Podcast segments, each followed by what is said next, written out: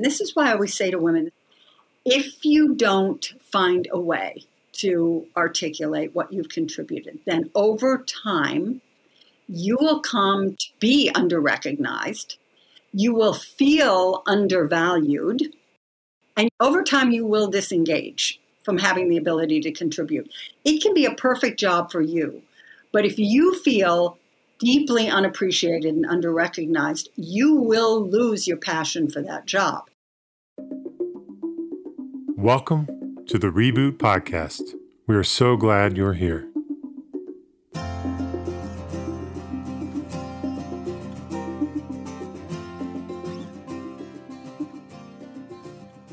I first encountered Sally Helgesen's work through the book that she wrote with Marshall Goldsmith called How Women Rise. It's now a book that I recommend often. While there are biases and glass ceilings that women can't seem to get free from entirely, there are ways in which we can get stuck in a rut in our roles without advancing in the ways that we might like. In How Women Rise, Sally outlines the tendencies and habits that keep us stuck. These include reluctance to claim achievements, expecting others to spontaneously notice and reward our contributions, overvaluing expertise, the perfection trap, the disease to please, minimizing, ruminating, and a good handful of others. Does that list feel familiar? Perhaps all too familiar. Many of these patterns can have deep roots. Ultimately, these patterns can keep us stuck in the role of doer versus the role of leader. And the key question to ask yourself when you identify any of these habits in yourself is what does having that do for me? How is this way of showing up in the world serving me? Sally's writing on women and leadership offers us a new model of leadership based on a unique set of values. No matter who you are, the opportunities in our own growth as humans and leaders is towards the actualization of who we are, finding our true path in life and our true voice. In many ways, her work asks, How do your talents and experiences make you uniquely suited to the task you have chosen to do in your life? What is it that makes your leadership style yours? Enjoy.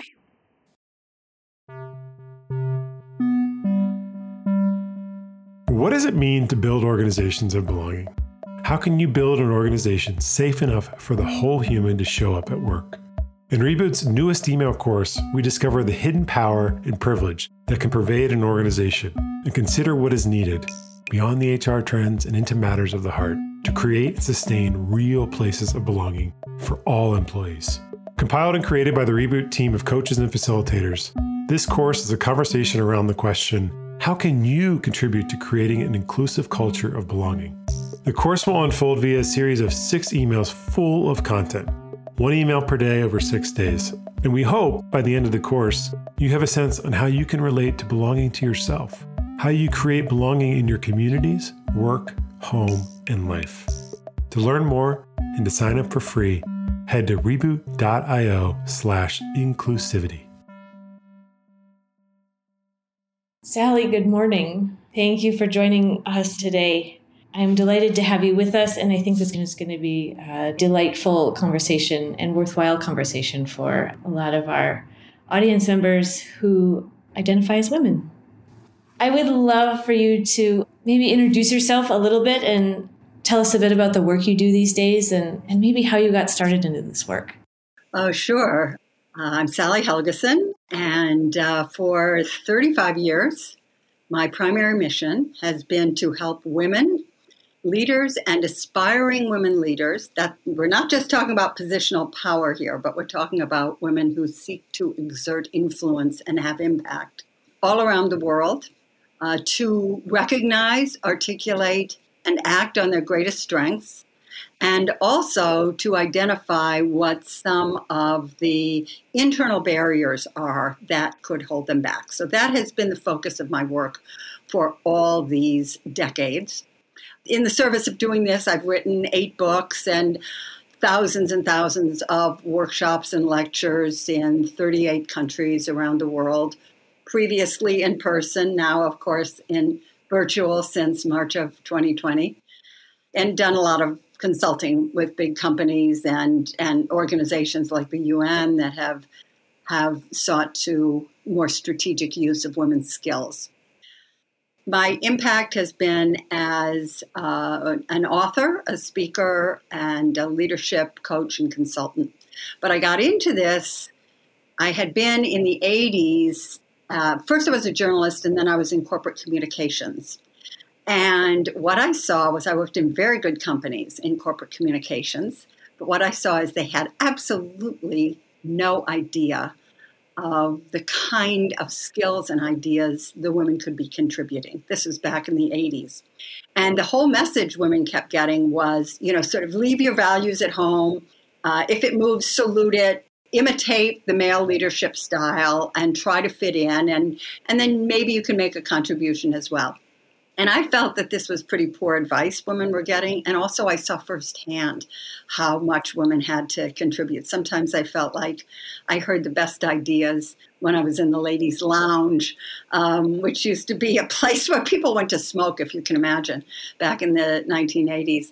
So I was determined to bring a little bit of awareness to organizations of what women could be contributing by uh, outlining what their strengths were. And I decided to study some of the most successful women in the country at that time, women who saw being a woman as part of their success, not women who said, well, yeah, I'm, I'm successful, but being a woman has nothing to do with it. Because I wanted to get a sense of, you know, what is that female energy, that female uh, orientation, that female vision that, that women can really can bring to their organizations.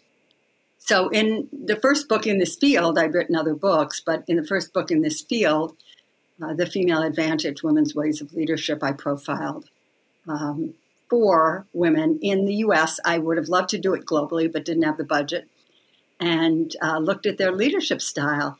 And I think the timing was fantastic because it was really the first book that looked at what women had to contribute to organizations rather than how they needed to change and adapt, which had been the theme of everything written in the 80s, academic or popular. And uh, so companies started having me in and having me in to speak to their women, or can you work with our women, et cetera.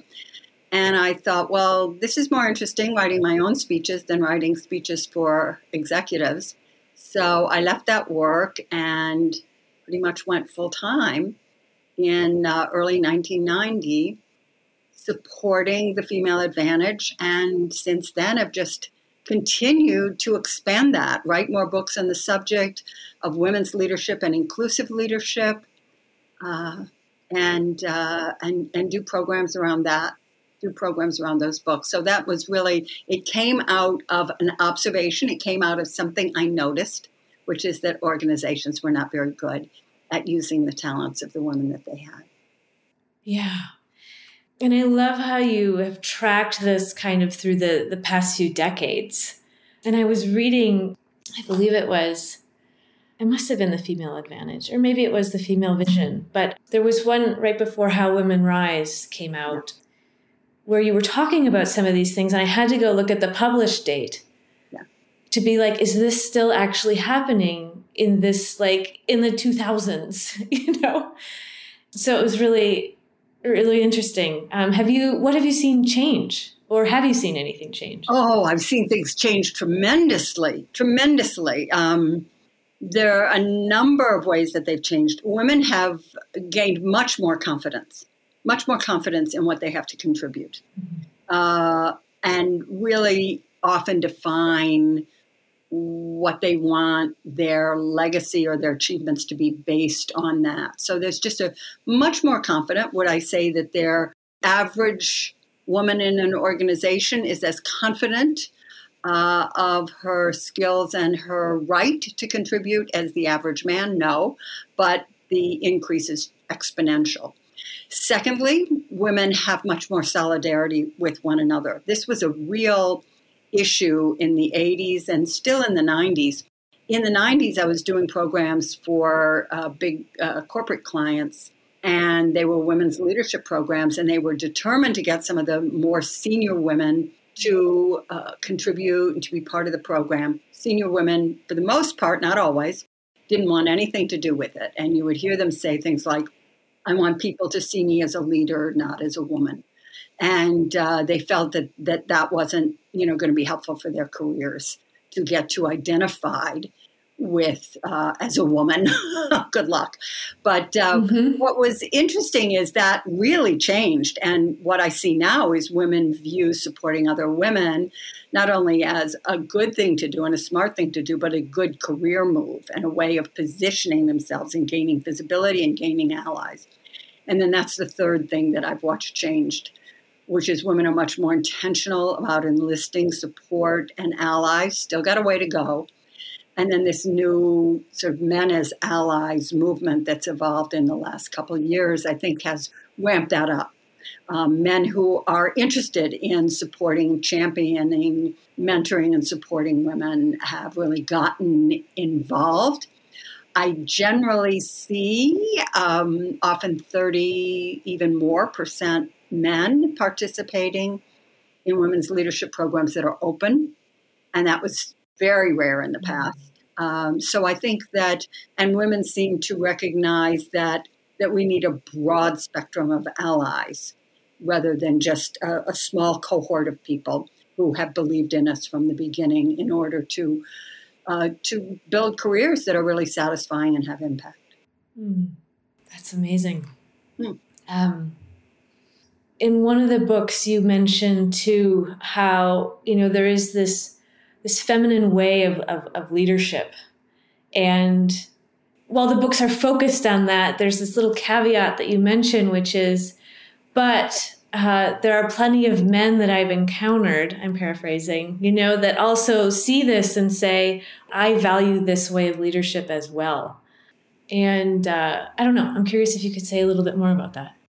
Certainly, what I've seen has been an evolution here, which I think is one of the most under remarked and under acknowledged changes that's happened in our culture in the last 30 years.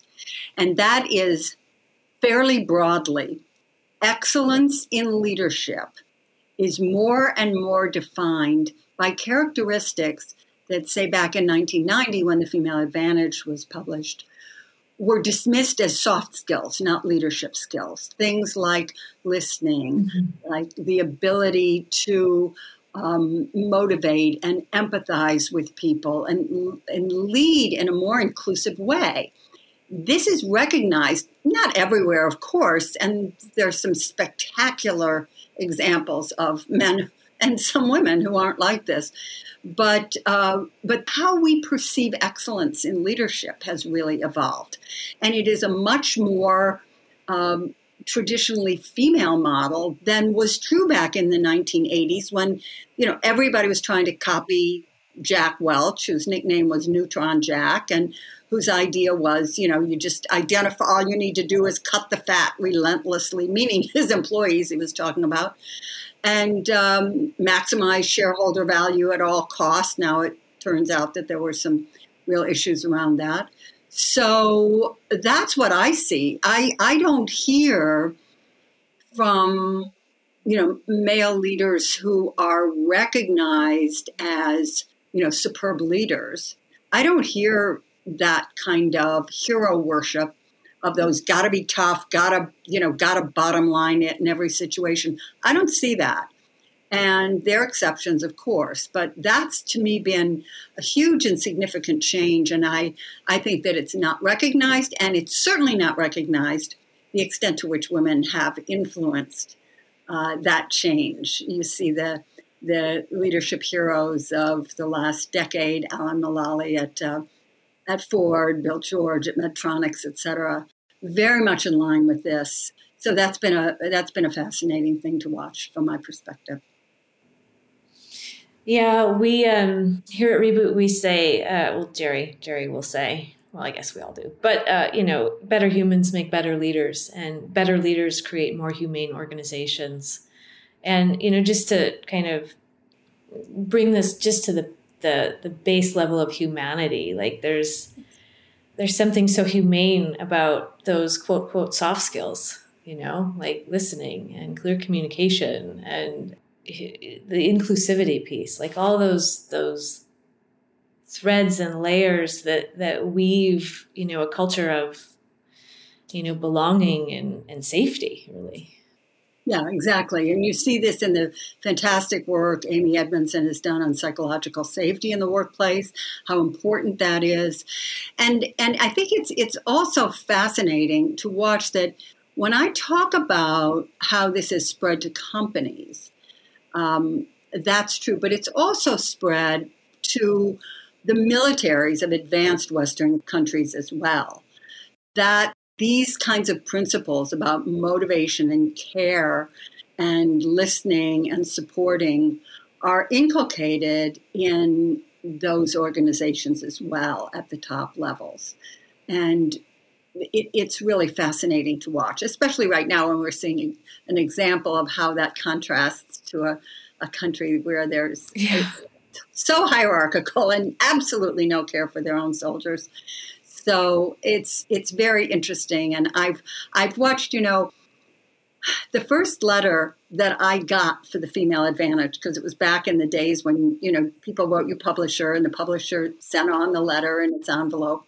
The first letter I mm-hmm. got was from General Perry Smith at the at the um, at the National War College in Stone Mountain, Georgia, talking about how important all this information was for soldier training and that just kicked things off. I've, I've had the opportunity to do, do a lot of work in, in the military services broadly.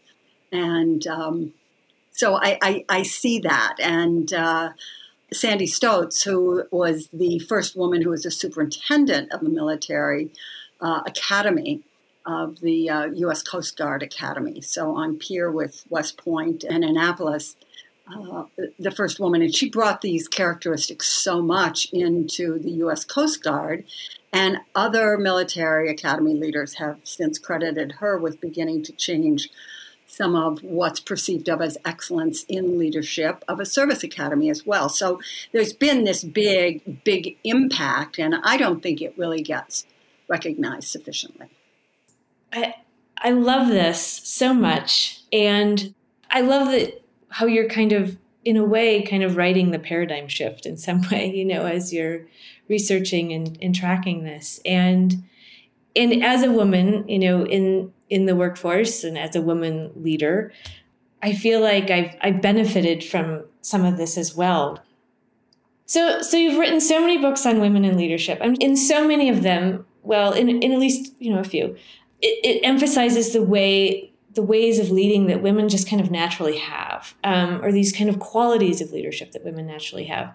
Um, that that for the longest time was so contrary to that more dominant model, right? That you were citing, like that was yeah. just so so big and prevalent back in the eighties. In in that model now is being challenged in so many ways. What are some of these things that are worth highlighting that women that women who are listening might know about themselves or know about how they they show up or or feel into the their leadership or how they know the world that um I don't know if they heard this they might feel a little bit validated or vindicated or something. I think that's really important to do is to connect the dots because after all, in order to have, for this work to have impact that I've been doing, it's not just about big observations about how the world is changing or how open a variety of institutions are to this. It's about what women can take away that can help them, as I said at the beginning, recognize, articulate, and act on their greatest strength.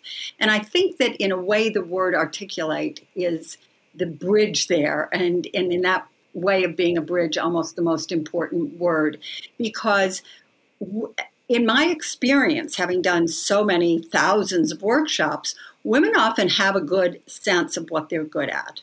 They have a good sense that they're good at motivating. They've seen how their team responds to a certain kind of orientation or a way they express something.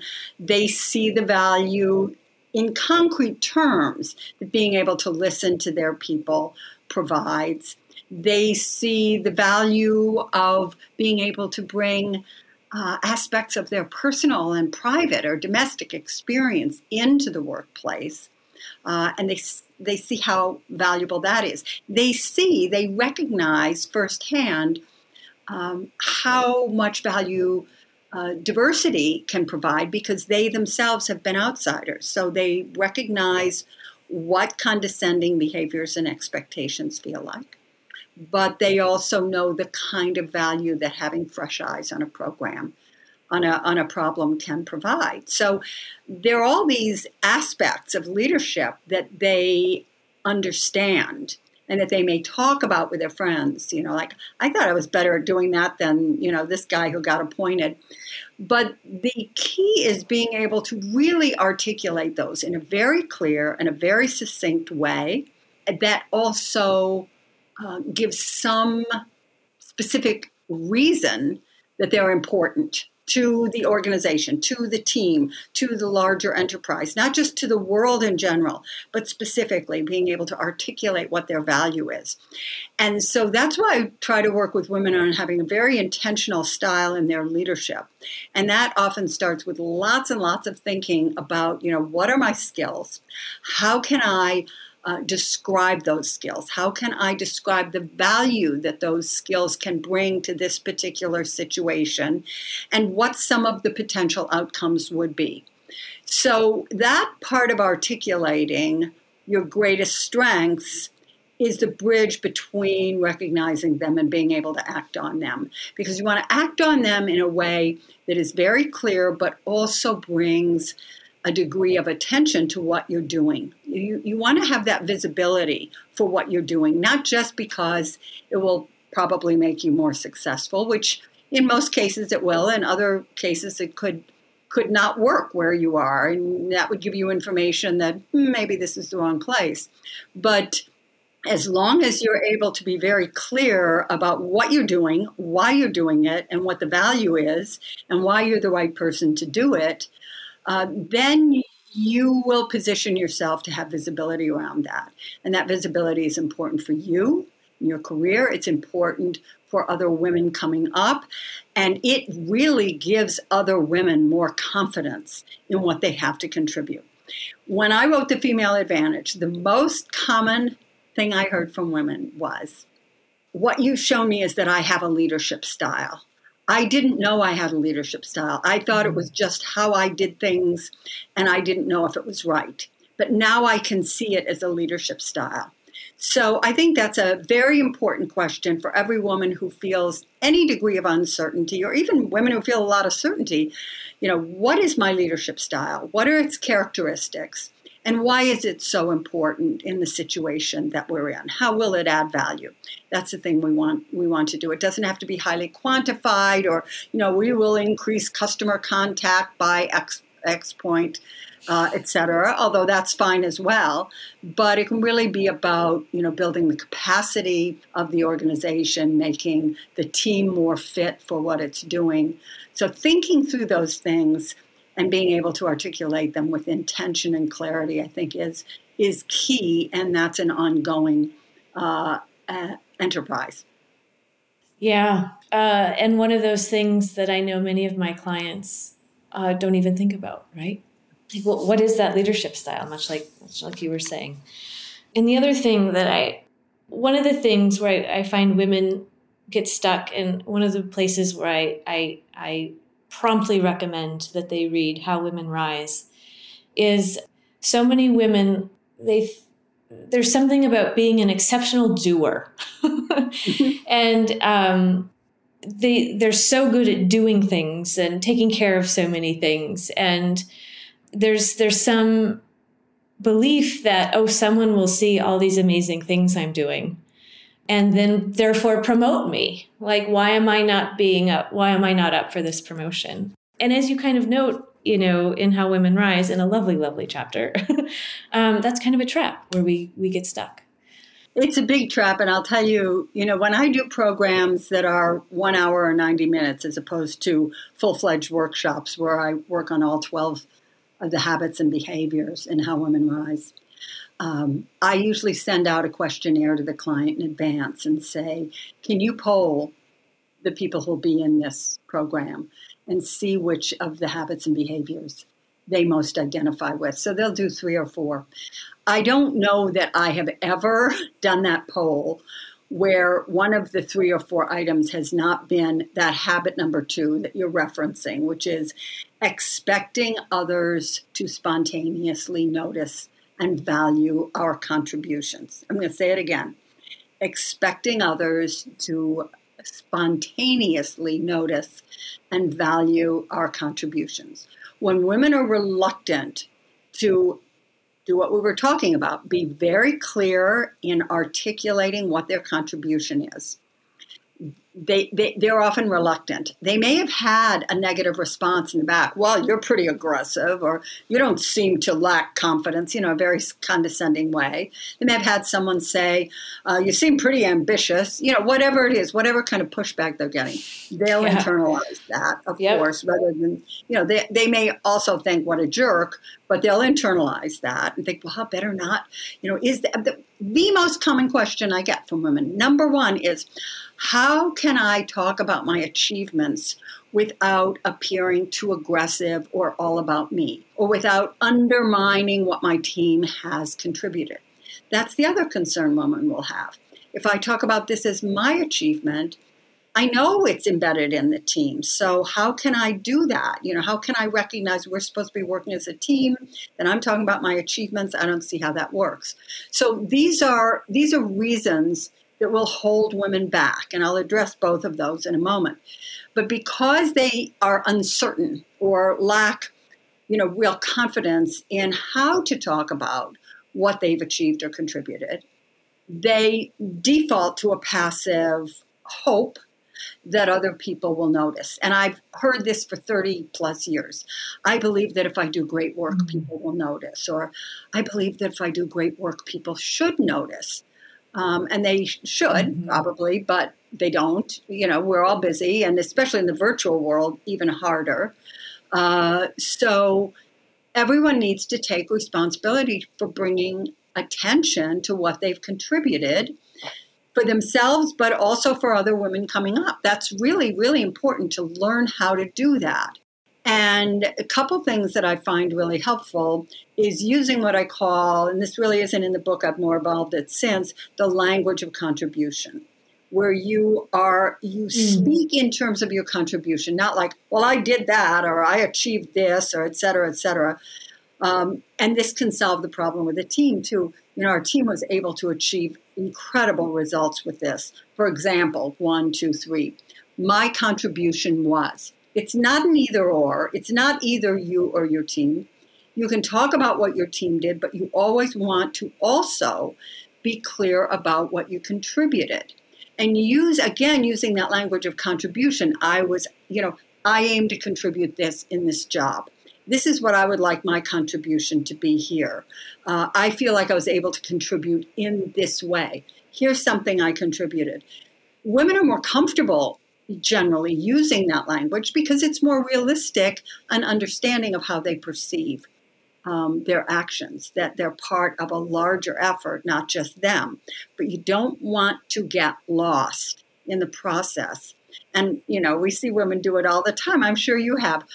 Wow, that was a great job. Oh, it wasn't me, it was my team. That's not going to, that's not helpful, really, to either you or your team, and it's certainly not helpful uh, to women coming up. You want to be able to set an example of someone who can speak comfortably and clearly and accurately about what you contributed. And women will often, I don't want to be like that jerk down the hall who's always talking about, uh, you know, how great he is. Well, don't worry about that. That's not what we're talking about here. We're talking about making sure that your contributions get recognized. I'm thinking of so many women in my life. In in listening to you, I was also thinking about my mom, who's never had a, uh, well, we will say a quote quote real job, um, you know, within corporate America or or anything. You know, she was just just an amazing mother. But she embedded in her is, is this element of, um, oh, it's not me. Um, oh, it's not me. Everything else happened. You know, kind of conspired to make this thing happen. But there's this other thread too, which is really heavy, which is, oh, I do so much. How come nobody sees it? You know, so there's there's both of those elements. Um, so it's interesting to kind of see those just even outside the workplace, you know, in They're terms of very some of the things that Yeah. women can carry. They're very, Very deep. deep. It's the kind of martyrish, you know, feeling. Well, and and that's what happens when you expect other people to notice. When you put the responsibility Yes. onto them, they often don't notice. So it becomes something that is in the service of your endless being disappointed in other people. How does that serve you? If your actions continue to make you disappointed in other people, whether it's as you know, in an organization, in your community, uh, in a nonprofit, a volunteer position you're part of, with your children, with your husband. Uh, if you are unwilling to step up and let them know what you've contributed, and this is why I always say to women, this is one of the most important things that you can learn to do because if you don't find a way to articulate what you've contributed, then over time, you will come to feel under, you will come to be under recognized, you will feel undervalued, and you will disengage. Over time, you will disengage as uh, uh, uh, from having the ability to contribute. It can be a perfect job for you, but if you feel deeply unappreciated and underrecognized, you will lose your passion for that job. So we really have a responsibility to be able to do this. And falling into any kind of, you know, well, I guess, you know, I was really able to do something there, but nobody could see it. You know, you don't want to say that unless you know you gave it your absolute best shot to get recognized and to articulate what the purpose is. And you see it in families, you see it in nonprofits, you see it across the board. Yeah. And you said something earlier which I think is really worth highlighting there and that is it, even if you are as a as a woman articulating and clearly stating your contributions and and how what influence and impact you are having and that's not being received in the organization or the culture that you're in, that's information. It's good information, and I'm glad you brought up that word information because that's another thing. When you feel awkward about talking about what you've contributed, try to frame it as information that could be helpful to that other person, that could help them do their job. Uh, that could be useful rather than, oh, well, that's going to be bragging. No, it's not necessarily bragging. If you made a certain contribution on an effort, it's helpful to people to know what you did. They'll know how to evaluate you. They, they'll know what you might be good at that you're not being developed in. Um, they'll know who, who, who helped you. The other thing is, and you really need to be able to do this well and with skill, you need allies because you don't want to be the only person talking about what you contributed. So you need to let other people know what you're doing. You need to talk them up, and they talk you up. And and you know that's that's how a lot of successful men got where they are. They had allies who talked them up, and they talked those guys up as well. And uh, women are often less eager to do that for whatever reason, or it's just a, a, a, skill, a sort of chop that they haven't developed as much. There, more and more women are really developing that. So that's you know another thing that I've watched real progress here, and that's part of the solidarity I was referring to earlier. Yeah, cool. Because um, you said something earlier about being, you know, women being that there's that kind of martyr tendency, right? And uh, women, I feel that they have this um, uh, ability to, you know, become invisible uh, with all that they do. Uh, and the ways in which they expect, you know, others to see that, and without that recognition they feel unrecognized and then even more invisible you know in the background. But and to go to kind of look at maybe a deeper pattern of that and and to to lift up a, different model for for how maybe uh, women could aspire or feel into what is this new model for me that I that I could leverage if I, if I do find that behavior or that tendency in myself uh, for martyrdom or um, waiting for someone to notice me, etc.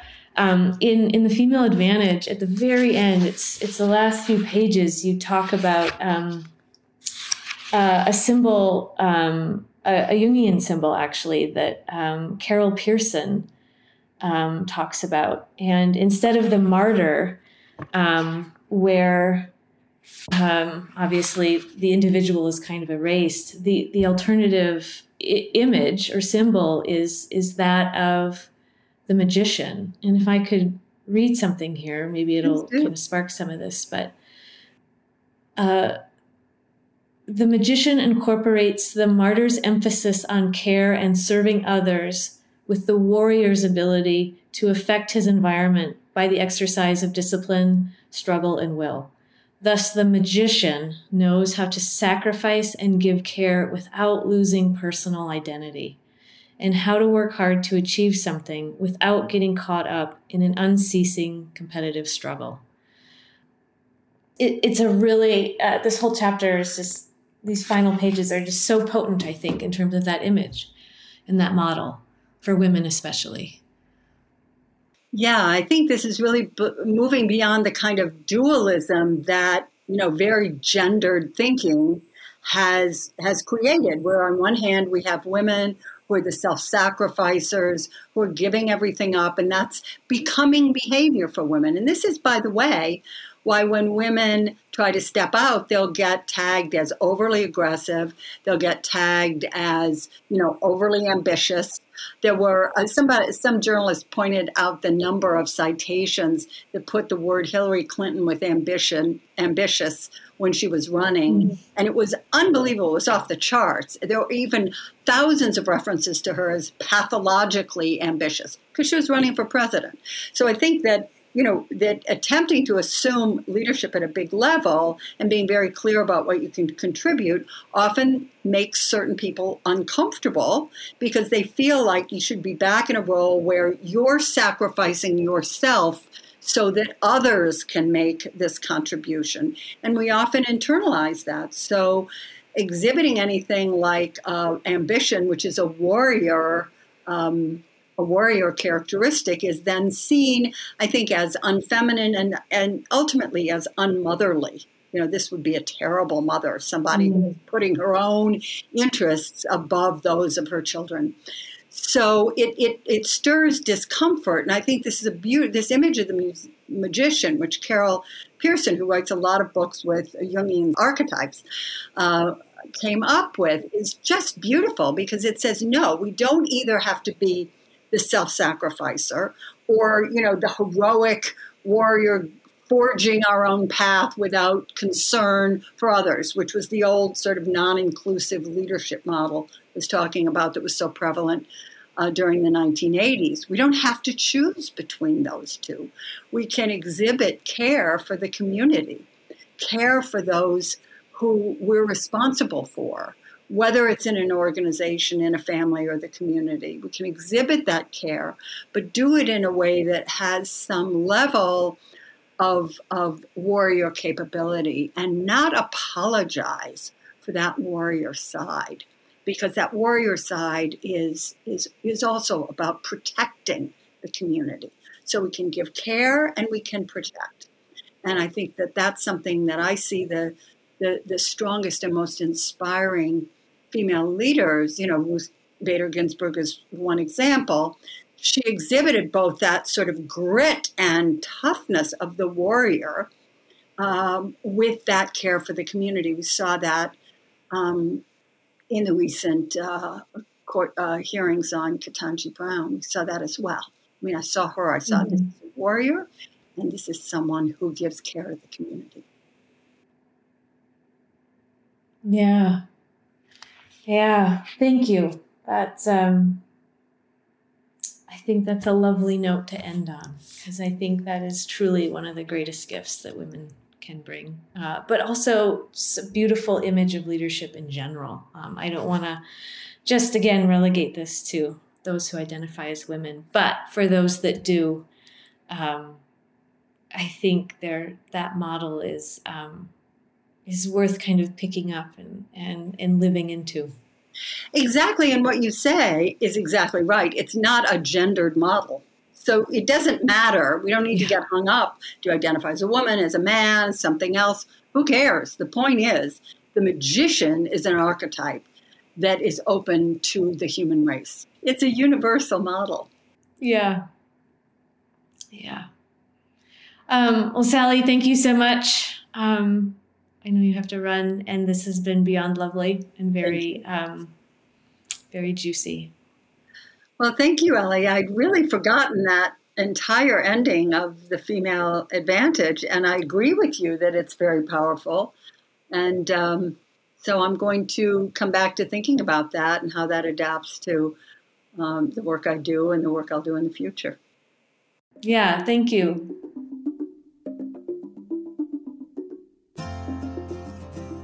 If you enjoyed this episode and want to hear more, head to reboot.io slash podcast to explore past and present seasons of our podcast conversations. To help more people find and enjoy the Reboot podcast, consider leaving us a review on iTunes. You can find our step by step guide for leaving reviews in the show notes of each episode. And don't forget to join our mailing list at reboot.io slash sign up so you'll never miss an episode. Thank you for listening. gets it right.